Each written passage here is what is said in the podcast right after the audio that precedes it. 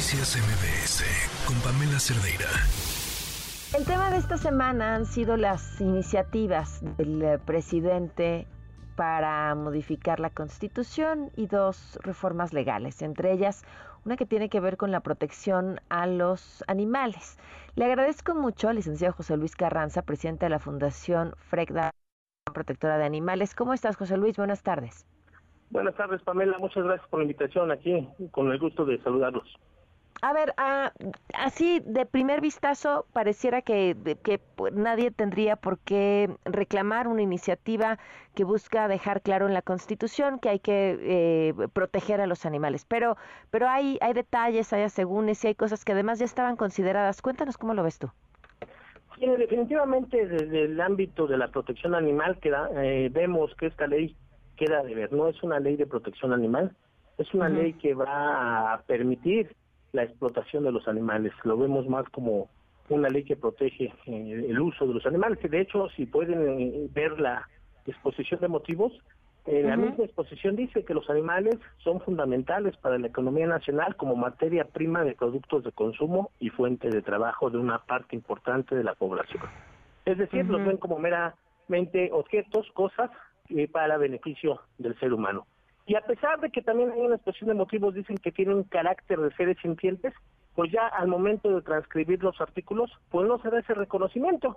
Tenemos que básicamente esta reforma abarca tres artículos, ¿no? El artículo tercero, en, el párrafo, eh, en la fracción relativa al tema de la educación, ah, dice que se va a tocar también el tema de la protección a los animales, dice la protección de los animales de acuerdo con su naturaleza, características y vínculos con las personas. Aquí hay, hay un gran riesgo porque... Híjole, sí, queda sujeto a interpretación.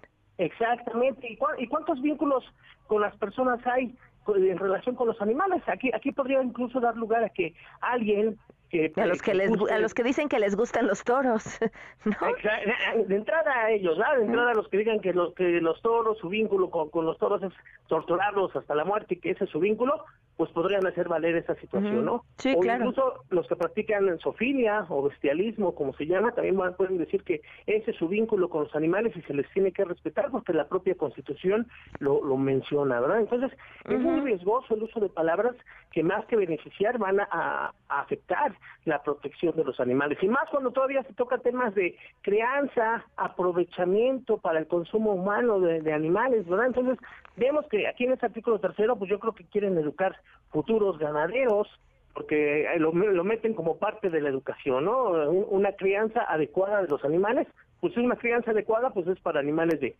de consumo, ¿verdad? Ahí mismo lo dice el propio artículo. En el artículo cuarto nos habla que dice que queda prohibido el maltrato a los animales. El Estado mexicano debe de garantizar la protección, el trato adecuado, la conservación y el cuidado de los animales en los términos que señalen las leyes respectivas. Estamos muy decepcionados porque el artículo cuarto era para meter el reconocimiento de los animales como seres sintientes, reconocerlos como seres sintientes y todo lo que es inherente a ese reconocimiento. Y nos extraña más cuanto cuando diputados del propio partido Morena, como el diputado Arrizaga, la diputada Vences, incluso senadores, ¿no? Como la senadora Rocío Abreu, la senadora Jesús Rodríguez, presentaron iniciativas para reconocer a los animales como seres sintientes y en esta iniciativa del presidente no se da ese reconocimiento a los animales. Entonces, como dicen por ahí, parece que, nos quieren dar a tole con el dedo metiendo que está prohibido el maltrato animal, pero no, no reconozco a los animales como seres sintientes. Los, los sigo cosificando. El problema de cosificar a los animales, de seguirlos considerando cosas, es que eso da lugar a maltrato animal legalizado, ¿verdad? Porque al fin de, cuentas son objetos de propiedad y entonces puede dar lugar a, muchas afectaciones a los animales. Por último, bueno, eh, sí. no te tenemos el artículo 73 eh, eh, en la fracción 29G ahí se, dice que, también se va a facultar al Congreso para expedir leyes que establezcan la concurrencia del gobierno federal, de los gobiernos de las entidades federativas, de los municipios y en su caso de las demarcaciones territoriales de la Ciudad de México en el ámbito de sus respectivas competencias. En materia de protección al ambiente, preservación y restauración del equilibrio ecológico y de protección a los animales. Y nuevamente metemos las, las palabras especistas, ¿no? Las palabras que cosifican a los animales. De acuerdo con su naturaleza, características y vínculos con las personas, así como para la prevención y prohibición del maltrato en la crianza y en el aprovechamiento de animales de consumo. No, no, no, no está, y al final todavía para rematar dice, así como las medidas necesarias para atender el control de plagas y riesgos sanitarios. ¿no? Vemos a los animales como cosas y también vamos más allá y los seguimos viendo incluso como plagas. ¿no? Híjole, pues a ver, eh, yo te diría que esta, habrá una oportunidad de llevar todo esto al Parlamento abierto y ojalá eh, estés entre las personas que tengan la oportunidad de expresarlo y luego ya ojalá que escuchen, ¿no? Y se logre verdaderamente lo que al menos en intención debería de tener una iniciativa como esta. Y más sorprendidos estamos porque ¿Por qué presentan esta iniciativa ya al final del gobierno? Recordemos que el señor presidente eh, en su campaña prometió que iba a transformar los antirrábicos, los centros de control canino, donde matan eh, miles de animales cada cada mes, cada año, eh, en centros de adopción y bienestar. ¿Por qué no se transformó? Que se iban a impartir cursos y talleres sobre la tenencia responsable de animales, que iba a haber jornadas de adopción, que iba a haber jornadas permanentes en todo el país de esterilizaciones. ¿Dónde están? ¿Dónde están esas promesas del 2018?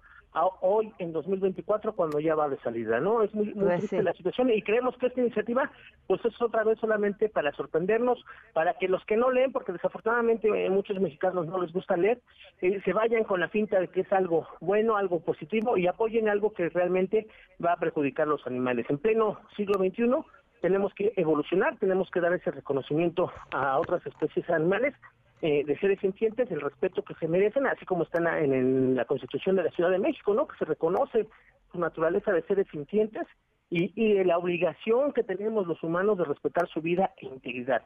E incluso el, Poder Judicial ha avanzado en temas como la familia multiespecie. Recordemos el, amparo, que resolvió el décimo primero Tribunal Colegiado en materia administrativa, el 454-2021, donde reconoció a los animales como parte de una familia, parte de la familia multiespecie. Esto fue apenas en marzo del año pasado. Entonces esperemos que, como dices, en el Parlamento abierto escuchen las voces de los que protegemos a los animales y no solamente de la gente que quiere explotar los animales. Bueno, gracias José Luis. Gracias Pamela. Noticias MBS con Pamela Cerdeira.